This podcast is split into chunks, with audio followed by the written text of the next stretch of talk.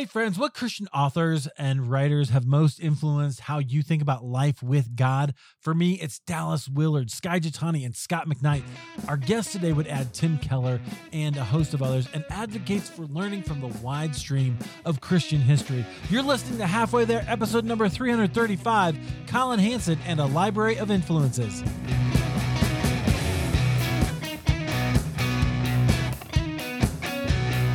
Hey friends, welcome to Halfway There. This is the show where we have honest conversations with ordinary Christians about today's Christian experience. I'm grateful that you're here, that you downloaded this episode. I don't know how you found it.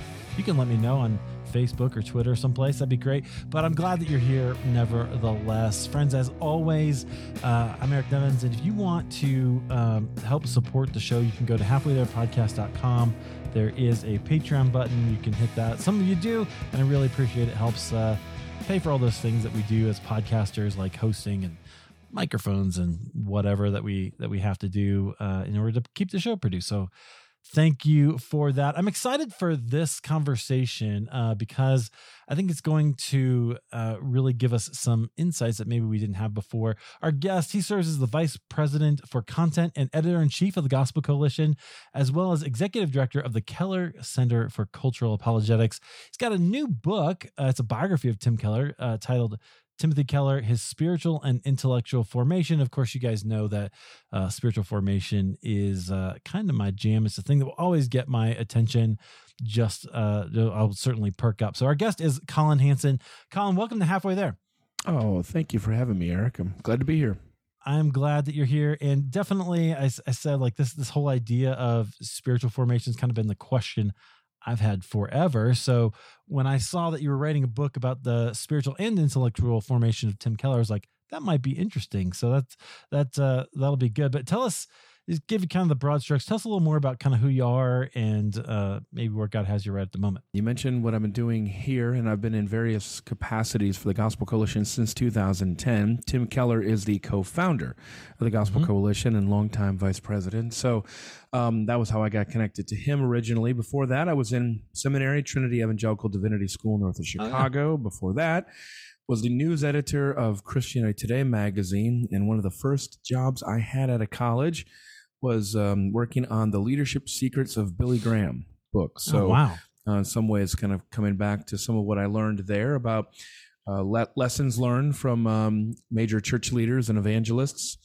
And then before that, I had studied European history and journalism at Northwestern University. And then before that, grew up on a farm in South Dakota, came to Christ at age 15, and was a pretty, felt pretty dramatic in terms of a conversion. I grew up in a church-going, but not particularly evangelical home, and so a major part of my own spiritual formation. Yeah. Well, I want to hear all those stories. Like, where do you live now? Where are you at? I am in Birmingham, Alabama. I've got a wife and three kids, and wife's on staff helping with women's ministry at a place called Iron City Church, and I also am the co-chair of the advisory board and also the adjunct professor for apologetics at Samford University Beeson Divinity School, which is just a few miles away from where I live in Birmingham. Well, that's good. So you got your hands deep in evangelical culture, right? Yeah, and have for a long time, I guess. Yeah. So I've seen some things. Okay. All right. Well, we're going to spill the tea here today, but I want to know all about you first of all. So that's what I care about. Are you from Alabama there, or you ended up there? Farm I grew up on is in South Dakota. So that's where my parents are. It's where my extended family is, my grandmothers and aunts and uncles, cousins, all sorts of folks back there in southeastern South Dakota. Okay, so you're not far from like Iowa. Yeah, that's right. So a lot of friends and their families coming from Northwest Iowa. Spent a lot of time in Orange City, Iowa, specifically growing up. Gotcha, man. I almost went to school at Northwestern in Orange City. There you go. Because I grew up in Des Moines, so that's not terribly far. I visited Drake. Visited Drake for school. Yeah. So I ended up choosing Northwestern Chicago, but Drake was on my list. So there you go. Absolutely, it's a good school. My grandparents went there. Nice. The whole thing of like the Drake games is like the relays. They're up hearing all about them. I didn't know Eugene Peterson like participated in those. Oh, right. That was completely made up, but I'm biography. I'll believe you. It was in the biography. I was like, hey, that's my hometown. That's cool. I missed it. That's awesome. All right. So fascinating. So growing up in South Dakota, what was that like for you? And was it a Christian family? What was it? Because that's a whole different culture than where you are now. So what was that like?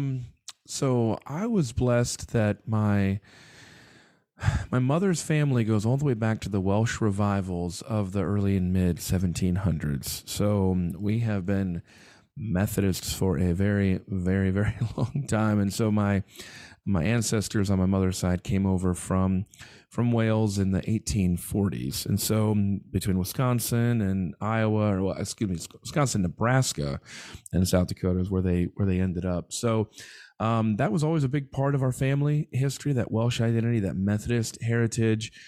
But over time, it more or less had gotten diluted into American Methodism as kind of a generic mainline denomination. So a lot of it was about community service and things like that. And so to have a revival movement come through with an emphasis on the experience of conversion, as well as the necessity of the affections or the heart, even though those are pretty Methodist ideas, was still a pretty big shock to my system and was a really good thing. So I would say I was one of those kids who in confirmation had all the questions about dinosaurs.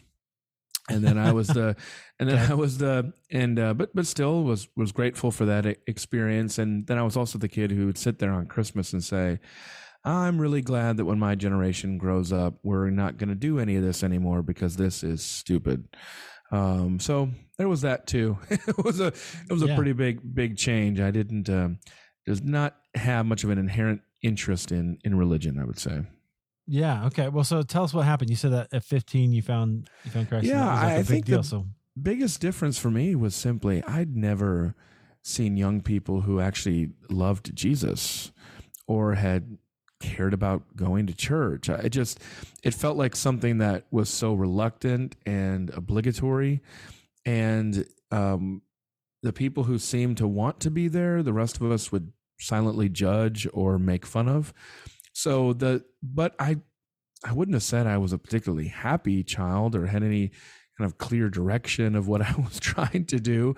And so just seeing people who really loved Jesus and wanted to share him with me was so profound. And beyond that, it's kind of hard to put the experience in words, but it's been life transforming and generationally transforming for sure. 1997 is when that was. Okay. All right. Well, that's the year I got married. So maybe you're big year.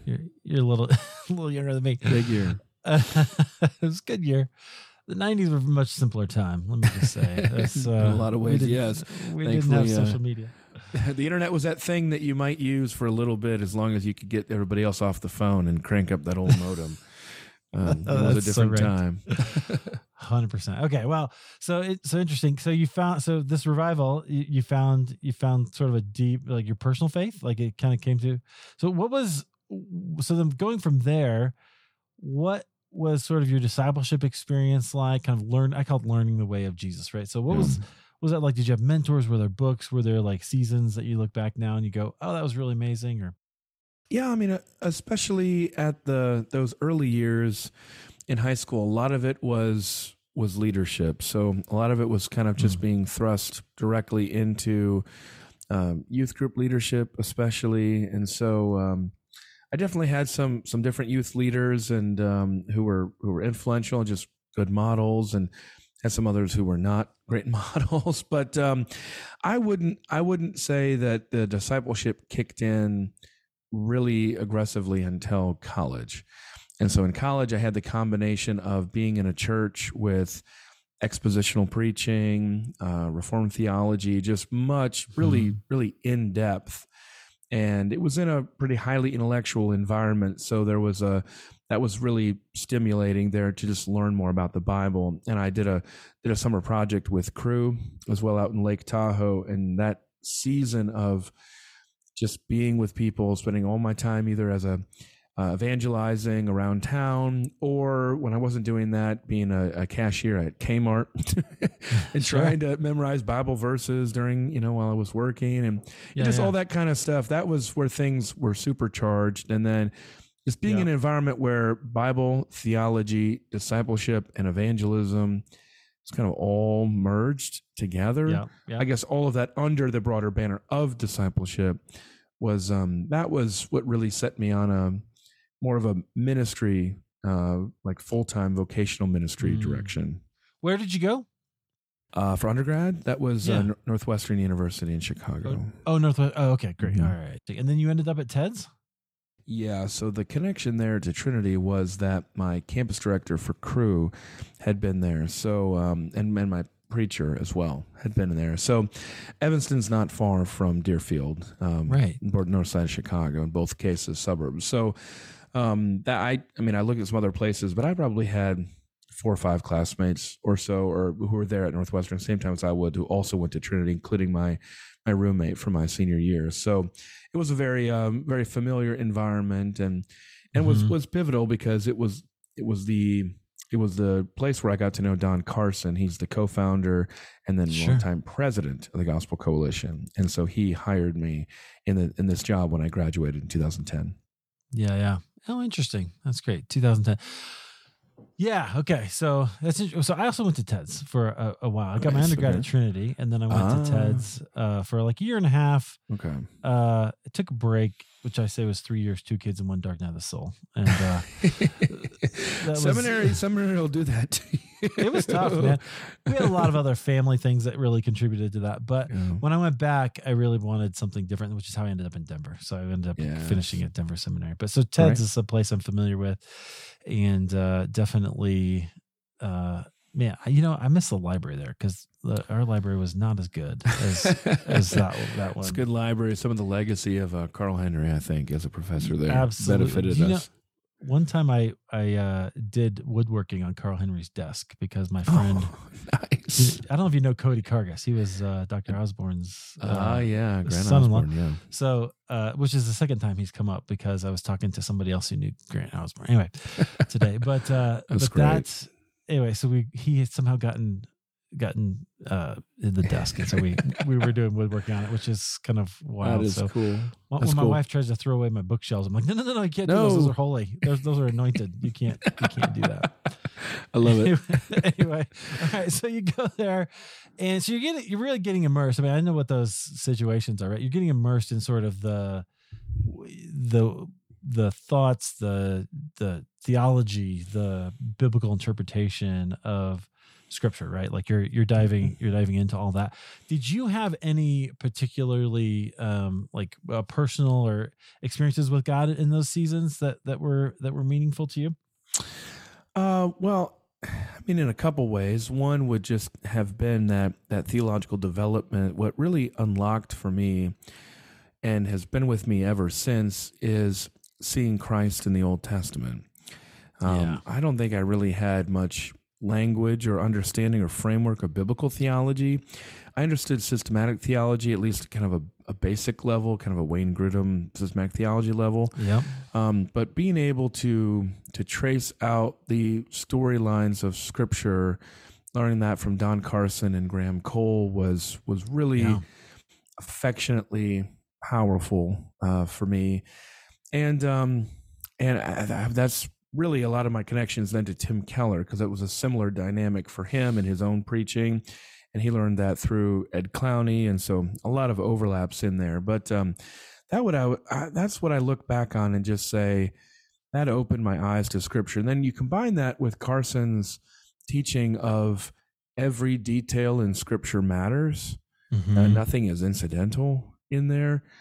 Just that close reading of the text, and just being able to see that the depth that we go into to see, well, this doesn't seem to make any sense to me, but the more you study, the more you see, the more it becomes clear, and the more you can see God in there. And so much of my teaching, my own devotional work, especially draws on the Revelation, the book of Revelation, the coming of the return of Christ, that it just seems like whenever I'm writing, whenever I'm preaching, my instincts are to trace out how the story ends.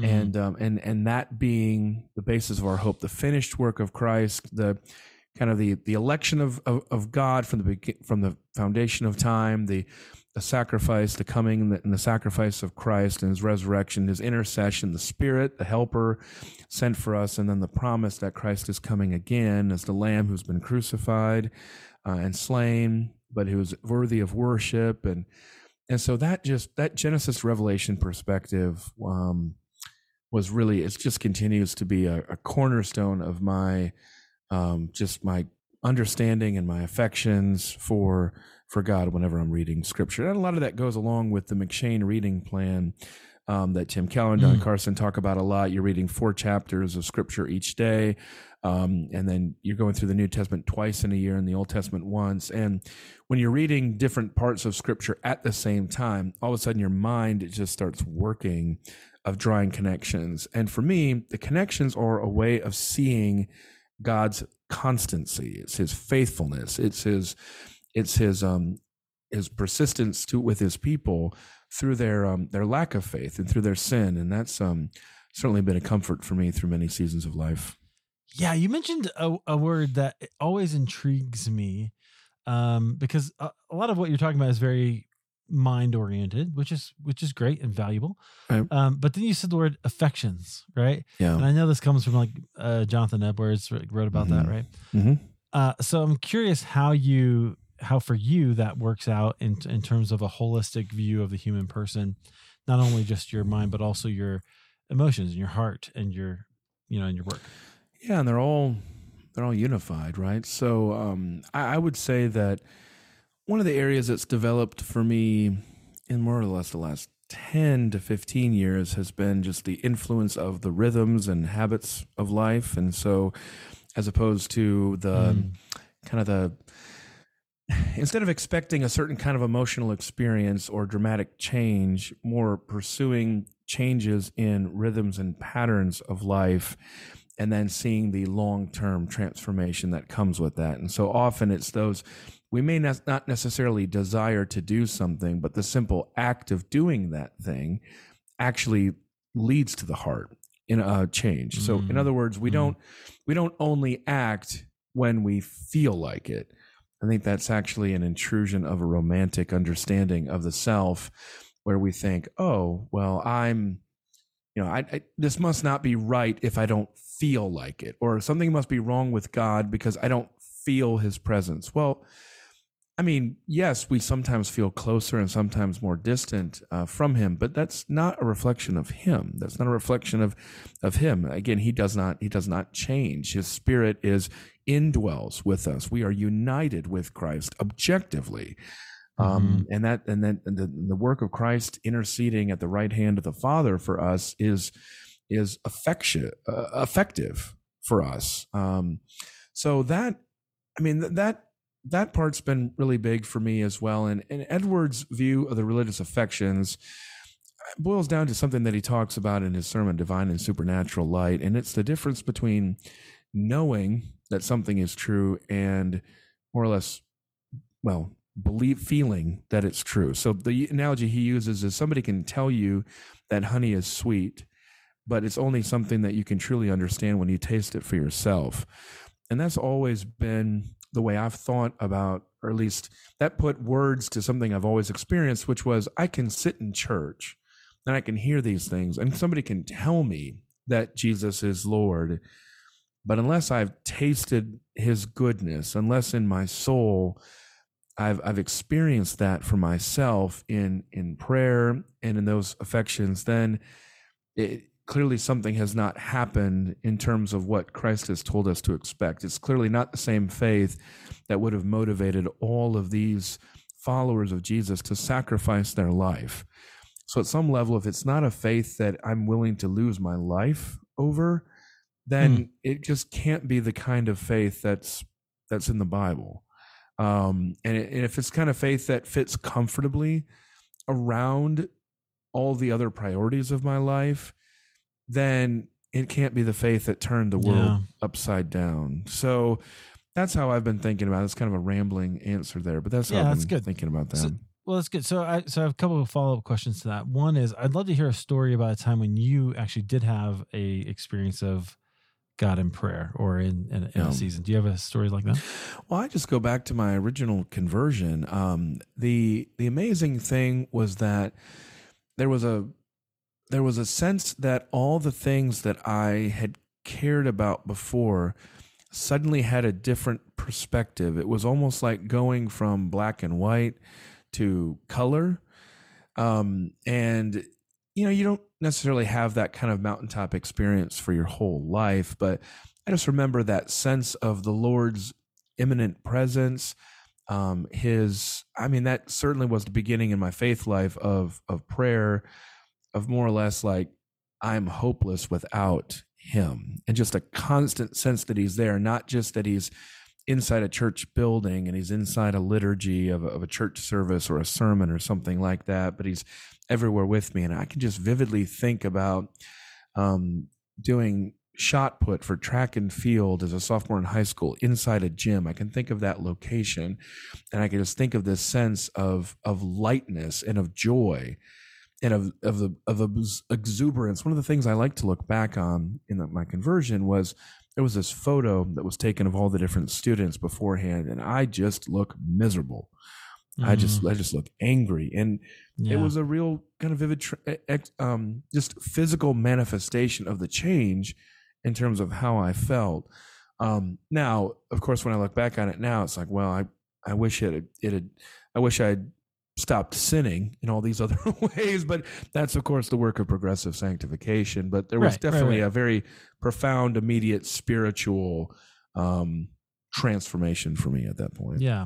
Which that's part of what I like to talk about, right? Is that transformation and that thing, the things that happen as you go, because it isn't overnight for most people, right? When I was a kid, the story was my life was miserable, then I met Jesus. Now my life is great, which is awesome, except for all the other things that happen in life, right? So it doesn't actually work that way at all. It works as in fact, I think a pretty well documented journey by Christians over this millennia that we can look at for most people. So that's what I'm kind of curious about. Fascinating. So the other question I wanted to ask, because you mentioned this, like there are these seasons that people have when we feel like God is far away or when God is distant, or some people call it the spiritual desert or the wall. You can pick your metaphor, but have you had one of those seasons when, regardless of whether it was, you know, you or the Lord, where you really did question the Lord, or you wondered like, is all the stuff that I believed actually, is it true?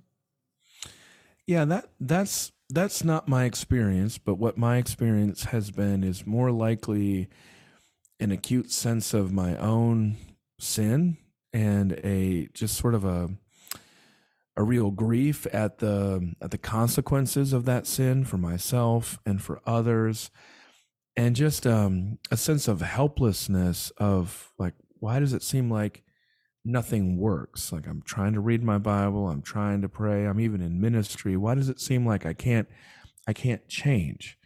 So that's, I mean, that was, especially in the last number of years, that's been a challenge, and thankfully have seen the Lord really help in that. But for anybody in ministry, you're always overlaying that with what's happening in terms of trying to be a Christian leader at the same time. One of the things that Keller says is that ministry will either make you a far better or far worse Christian, but it won't leave you the same. And what he means by that is that it'll either push you toward faking everything, and just because you learn that, oh wow, when I fake it, it doesn't really make a difference. Nobody seems to notice. And so on the inside, you just rot. And so it makes you, and everything you do ultimately becomes manipulative, and it's terrible. Or it makes you a much better Christian, because the need to go before the throne of God, to be able to intercede for others, to be able to lead, to make decisions, to be able to open God's word and be able to teach that to other people. Plus it really, really puts you in the crosshairs of criticism. So people are not shy about telling you all the ways that you fall short of their expectations of you and of God. So you can become extremely bitter about that if you want.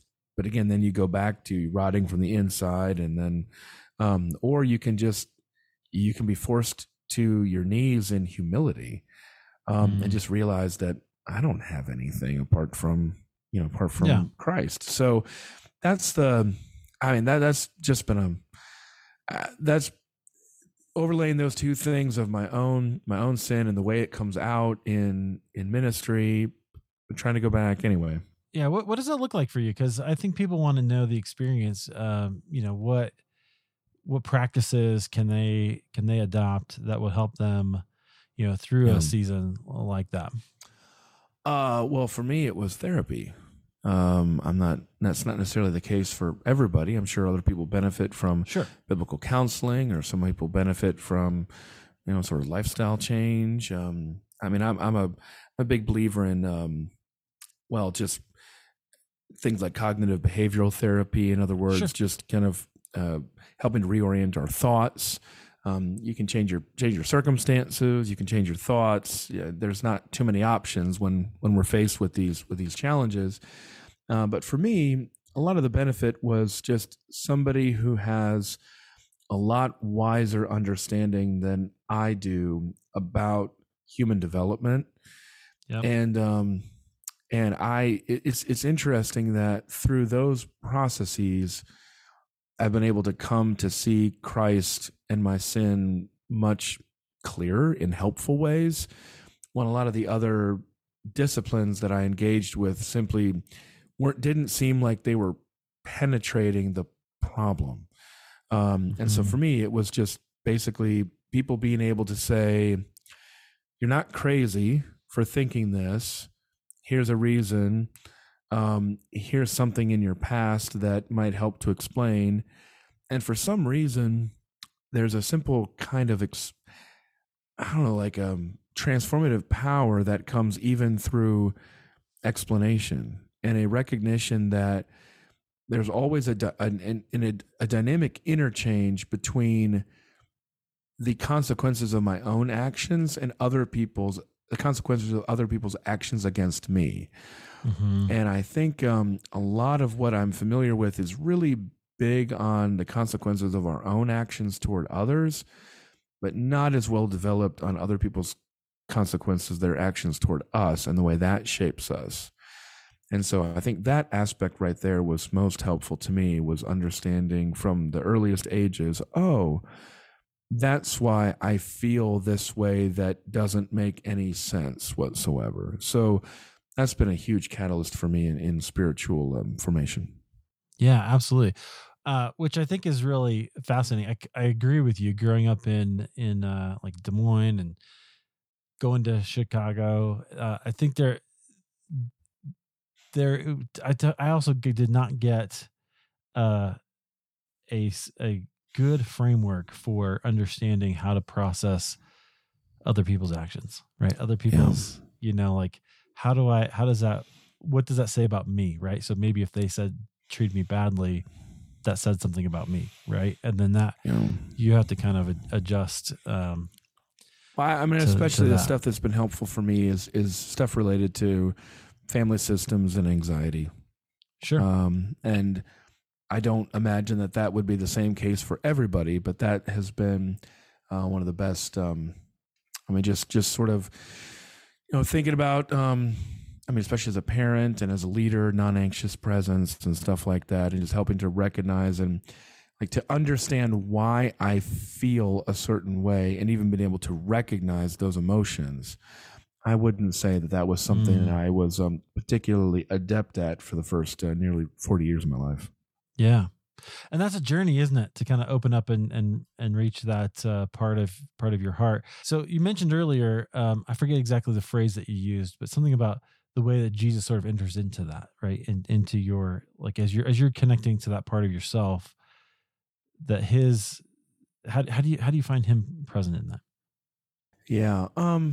You know, the imagery for Jesus that has always stood out to me, and he reveals himself in infinite ways. He's the Alpha and the Omega. He's the beginning and the end. But for whatever reason, the The sense of presence I've always had with Jesus, or at least that comes to mind, is him as a friend. I preached on this once at Beeson Divinity School, and I was thinking about, I was preaching about the two friends of Jesus. One of them we recall as his closest friend, or one of his three closest friends, and that's Peter. And the other that he actually refers to specifically as his friend is, of course, Judas. And the comment he says in the Garden of Gethsemane is, "Friend, do what you've come here to do." And that just that just penetrates. Friend, do what you've come here to do. And so that, just thinking about Jesus as the friend, and we all have, hopefully, really good friends, friends who tell us the truth, friends who love us no matter what, friends who would be there even if we did the dumbest thing imaginable, something like that. But none of us has a friend like Jesus, who is perfect in every one of those ways. He knows us better than we know ourselves. He loves us in ways that no one else possibly could. He loves us in pure selflessness, but at the same time, he's worthy of worship. He knows exactly how to motivate us, to challenge us, but also to comfort and to console us. And so I think that's what comes back to me always is Jesus, as when I see him in the scriptures, as the friend to sinners.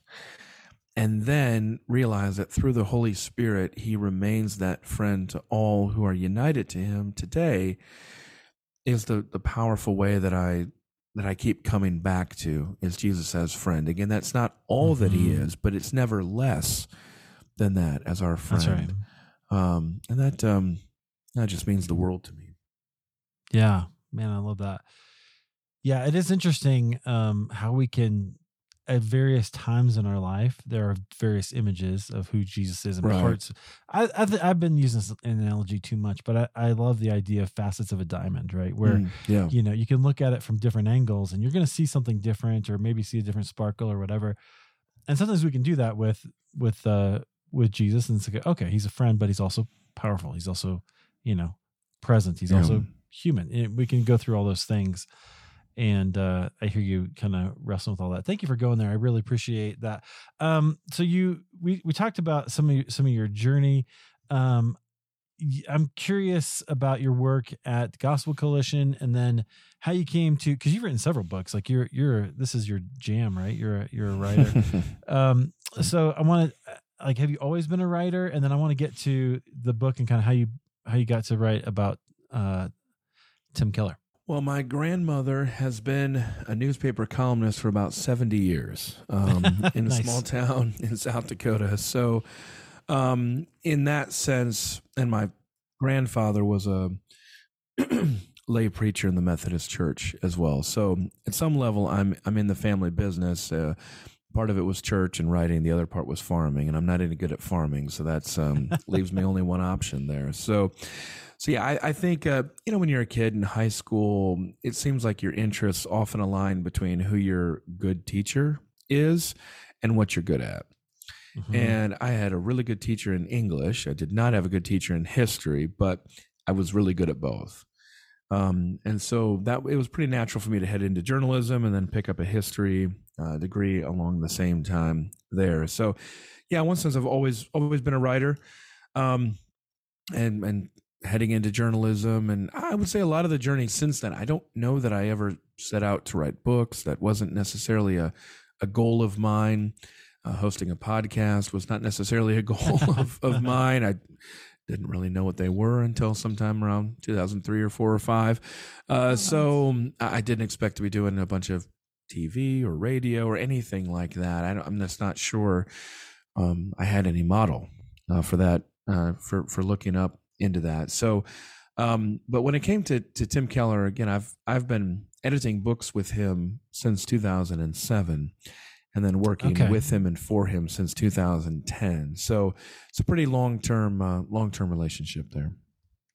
Yeah. So you've been working with him and you kind of knew him. What, what led to writing this book? I was really curious if it was, I'm guessing he does not seem like the kind of guy who would go, hey, write a book about me. So how'd that go? Well, the idea emerged after his diagnosis of pancreatic cancer in May of 2020. And the publisher reached out to him and pitched him a particular angle and more or less said, while you're still here, we don't know how long that's going to be. It would be really great if we could learn directly from you about why you did what you did, why you thought what you thought, why you felt what you felt. Hear it directly from you and kind of an authorized explanation of that.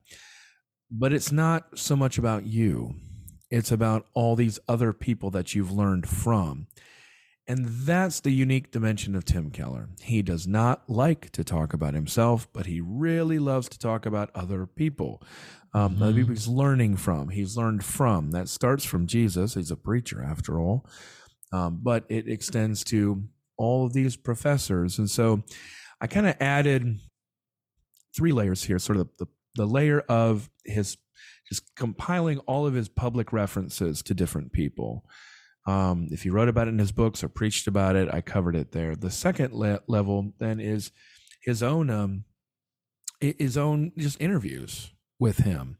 What were you thinking about this? Or but then there's just asking him directly and privately about that. The third layer is asking all the other people, his best friends, his family members, his sister. And that's the part that I think in this book has revealed the most interesting insights that you're just not going to get anywhere else in there. So I knew that he would be interested in a book where he got to talk about other people. I'm not sure how much he expected me to get to talk to other people about those influences and what they saw of those influences on him, both spiritually and intellectually.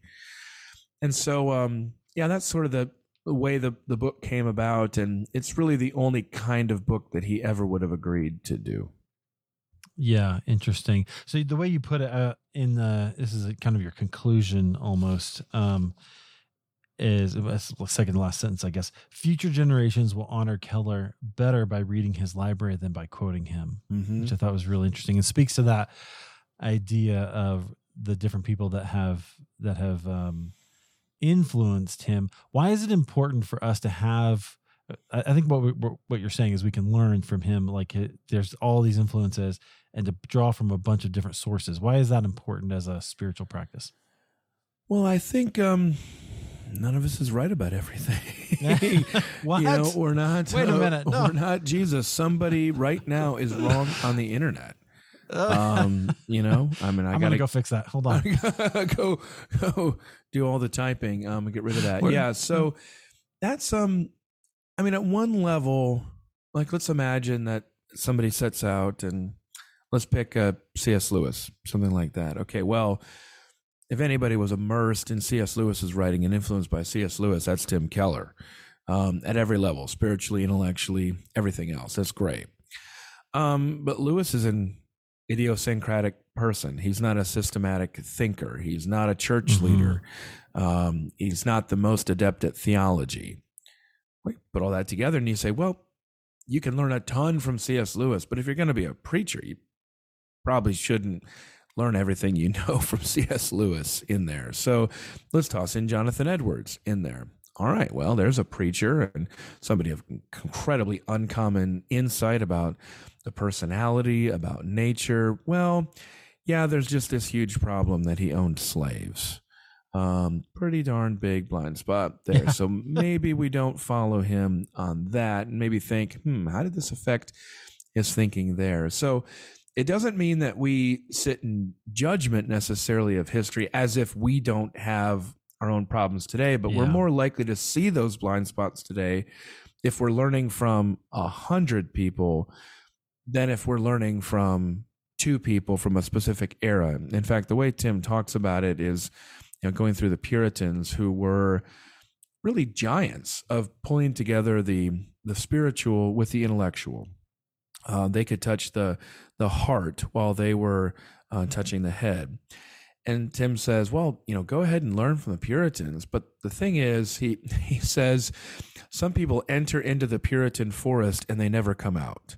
Yeah. And all of a sudden they start preaching with, you know, saying, methinks, blah, blah, blah, you know, and like they actually use this old English language. And he said, it doesn't make much sense. The Puritans were really good on some things, but they had blind spots themselves, and they just didn't emphasize other things that we would think need to be emphasized today that we see from Scripture. So that, I think, is why it's such an important spiritual practice to learn from other people, because it helps to mitigate a lot of those blind spots that we have in our era, because we can see the blind spots in their era, but much better than just comparing ourselves to one era. We compare ourselves to all eras.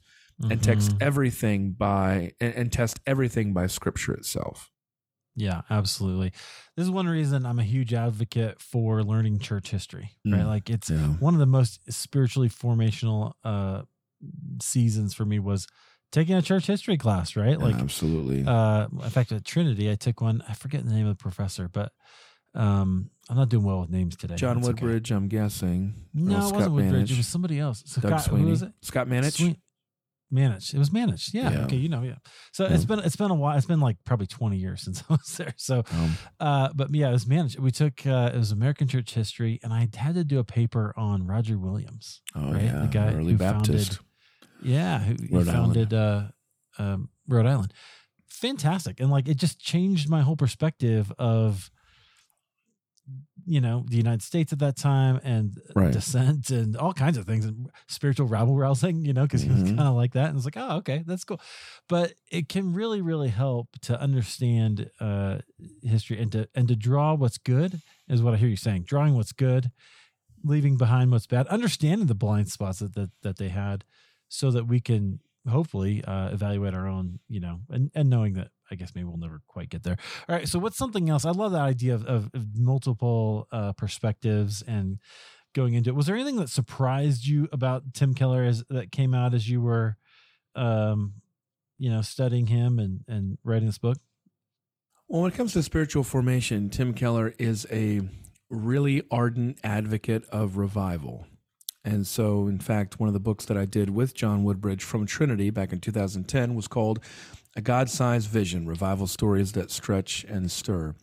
And it was trying to return us to that, especially First Great Awakening perspective of seeking the Lord's special outpouring of His Spirit, that there are these heightened spiritual sensibility and experience that is almost like a bit of a glimpse of heaven in there. And so it was a surprise to me to see how important that was in Tim Keller's ministry, going back to his experience of being in a college revival through InterVarsity in Bucknell in 1970, 71, 72, then jumping forward to see that he'd been a part of another revival in New York City with the Yuppies at the end of the 1980s, early 1990s. And then again, I would add a third one, which has been a personal one for him since his cancer. And so he's been a really strong advocate of all of our life circumstances are intended by God to give us deeper experiences with Him. So even if you are suffering from something as terrible as pancreatic cancer, it's an invitation from God to intimacy with Him in prayer and with other spiritual disciplines. And I've seen just this palpable personal transformation in him, where I wouldn't have criticized him before, but now all of a sudden I can see a kind of lightness and a kind of joy and a hopefulness that was not as evident before there. And so at a certain level, it's been a very unexpected, joyful surprise and blessing of working on this book. Yeah, which I think speaks to a kingdom, what I would call kingdom view of the world, right? I mean, we have this example. I for whatever reason, keep thinking about this lately of Jesus in front of Pilate, right? Where he by any measure of worldly success, Jesus seems to be completely defeated, right? Yeah. And at the mercy of Pilate, but he really is like, you would have no power over me if this did not. His trust in God was bigger, and I hear you saying you're seeing something similar with to seeing some joy come out even in face of a really was a pretty terrible cancer diagnosis. Well, the passage I go back to all the time is John 16:33. Take heart. I mean, I have overcome the world. In this world, you have much tribulation, but in me, you can have peace. And what I think is so profound about that passage is that it's not obvious at all in what sense Jesus has overcome the world, because as you said, he's heading straight to the cross from there. Right. Like, how in the world have you overcome? But that word overcome, it comes back again for John in Revelation. And of course, we see that the way he has overcome is precisely through his sacrifice, through his substitution, through his identifying with sin, as we read about in 2 Corinthians 5. He who knew no sin became sin so that we might become the righteousness of God. And yeah, that's all just, I mean, it's just amazing. And it's, that idea of Jesus's sacrifice and the cross has always been the cornerstone of Tim Keller's preaching and writing ministry. It's what he kind of means by being gospel-centered, the cross and resurrection, the ascension in there. So, yeah, I mean, that stuff is, I think it gives us great hope, no matter of our personal circumstances with pancreatic cancer or global circumstances where there's always something to be anxious about.